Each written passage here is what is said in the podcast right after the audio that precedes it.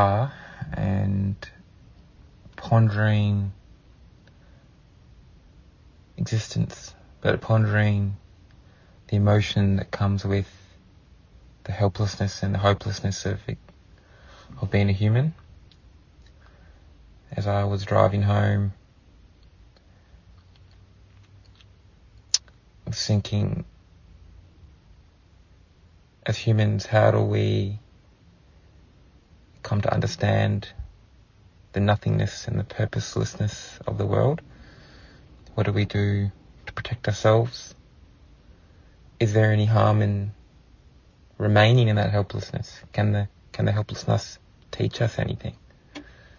Can the pain teach us? Is suffering the best tool we have?